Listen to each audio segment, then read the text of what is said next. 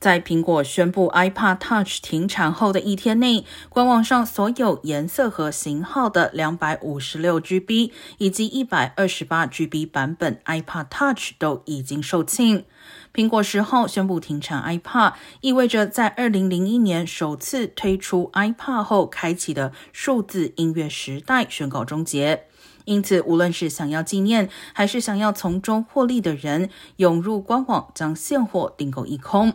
不过，官网上三十二 GB 版本的部分颜色还有现货，毕竟这个储存容量在二零零二年的现在来说，确实太小了。